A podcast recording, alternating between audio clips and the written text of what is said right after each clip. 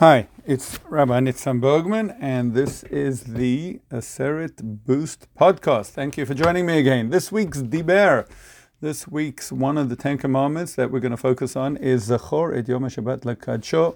Remember the day of Shabbat to sanctify it. Now, the commentators struggle with the intent of the first word. Remember, remember the day of Shabbat to sanctify it. What what is the word remember actually adding? And I know that this word zachor is, you know, it's up there in the Ten Commandments eh, when they are put on the ark or, you know, just one one word from each diber, one commandment. The word zachor is so essential. But actually, what is it adding?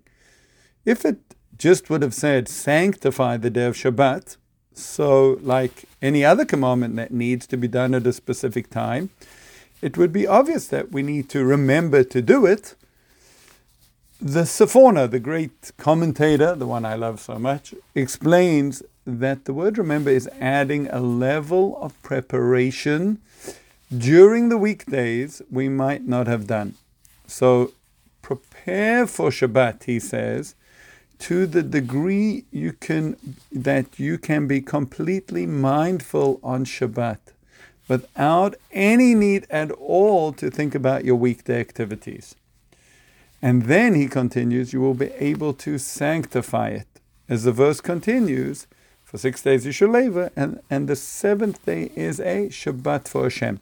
So the meaning of the word Zachor, to remember the day of Shabbat, means this requires more than regular remembering. Um, so, uh, why? Because it needs real preparation. For Shabbat, Shabbat has to be a day that's well prepared for. There's a, there's a whole sequence of events and concepts here. Sanctify means total dedication and focus. So the word in Hebrew, kadosh, um, means to sanctify. Something is sa- sacred, um, holy, it means when we sanctify something, when we sanctify time, it means that we are fully dedicated and focused during that time to the exclusion of everything else. You might have heard the idea that Kedusha, holiness, means to be separated. Of course, it means to be separated, but it's not just separated, it's separated for a cause, separated to something dedication, a focus. So the focus on Shabbat is, is obviously it's a day that we can be completely focused on God, on what's important to us, on our family, not having to worry about making a living in our weekday activities.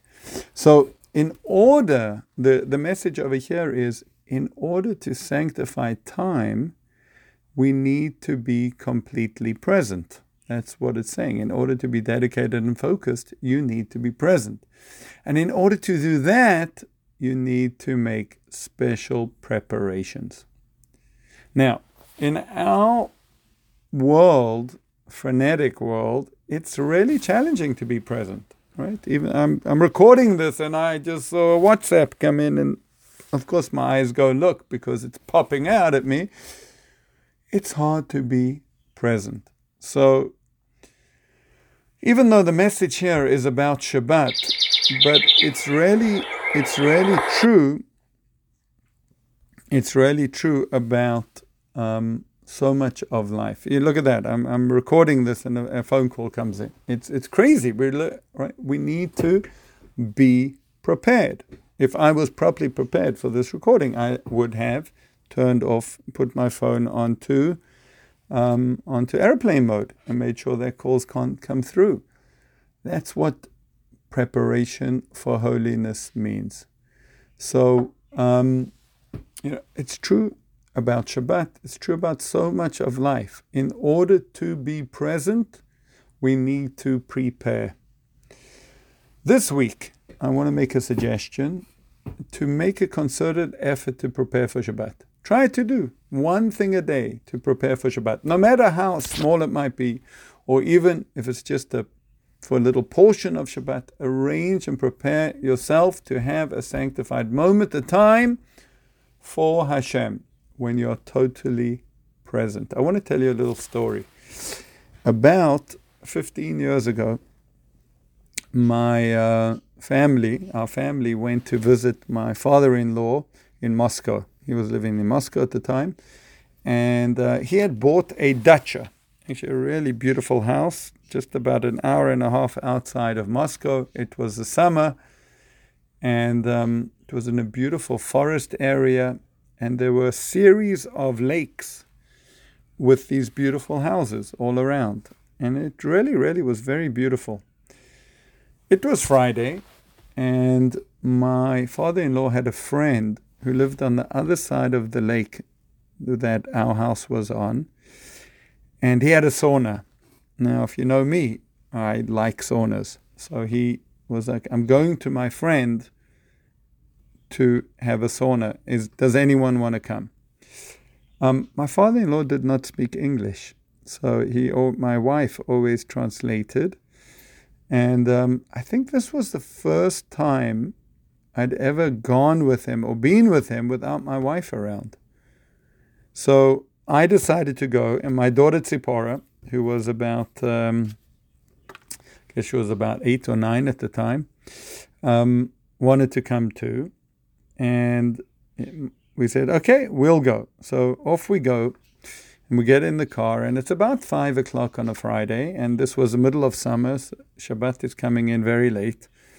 Um, probably was later, actually, thinking about it. Um, and we get in the car. My father in law, his friend, two Russian guys, no English, and myself and my daughter Tzipora. And we drive. We drive and drive and drive. And I'm like, where's this house? It's far. We drive for like 15 minutes all around the lake. And his house is exactly on the other side of the lake. Like, wow, okay. And we get there. I'm like, okay, looking forward for the sauna. And the guy is like, oh, I have to light the sauna. I don't know how I understood that because he didn't speak English and I don't speak Russian, but I worked that out that he was about to light the sauna. And then they sat down and had a vodka and started to speak. And I look at them, I look at my daughter, she looks at me, and we look up and the sun is starting to set. And I'm like, you know, tapping on my wrist to my father in law, like, oh, no, how long is this going to take already? And he's looking at me like, I don't know, like as long as it takes. I'm like, Shabbat. And he looks at me and is like, okay, what about Shabbat? I'm like, oh, we, we, you know, I, I don't know how to get the message across to him. I'm like, I need to go. He's like, well, you know, this this friend of his is is getting the sauna ready, and he's not about to drive us home. So I look at the lake and I've probably, you know, I've probably swum that distance in my life before, but I've got my, I've got Tzipora, my eight-year-old daughter, with me. And I say to Tzipora, put your arms around my neck. We're swimming. And that's what she did. She she held on and I swam like crazy across this lake. It probably took about 12 minutes, 15 minutes to get across the lake. It was very difficult. It was excruciating to have her around my neck and you know oh you know pulling every time I went forward. And we got out the other side, and there was 20 minutes till Shabbat, and um, we managed to have a really quick shower. Oh, we made it, and then all of a sudden, I just felt this incredible, incredible feeling of Kedusha, of sanctity. Kind of, it just descended.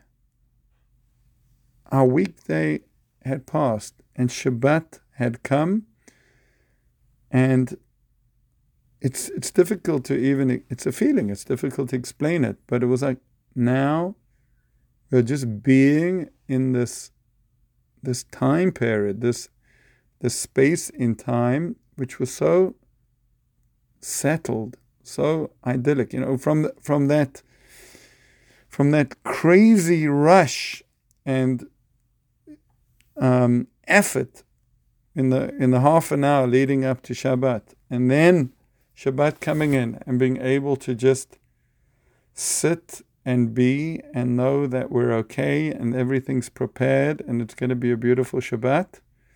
Wow, that made an incredible impression on me and on Tzipora.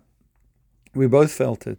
And um, I think that speaks, this story speaks to this idea, to the degree. And I think there's a message here that we, we think about Kedusha, holiness, things that are sacred, as just being that way.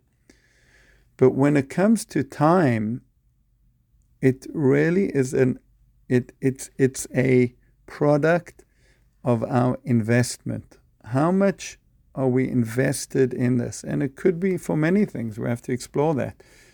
How much are we invested in the holiness of Shabbat? And I would, my, my theory, and I think that's the one that I'm suggesting we should try by doing one little thing every day at least for Shabbat, is the more we put into it, the more we're going to get out of it, the more that we're going to be able to tap into what the Kedusha, the holiness, the sacredness of Shabbat is really about. Thank you for listening. And um, please, if you have any comments, stories, similar ideas, share them with me. I'd love to hear. Have a great week. Bye.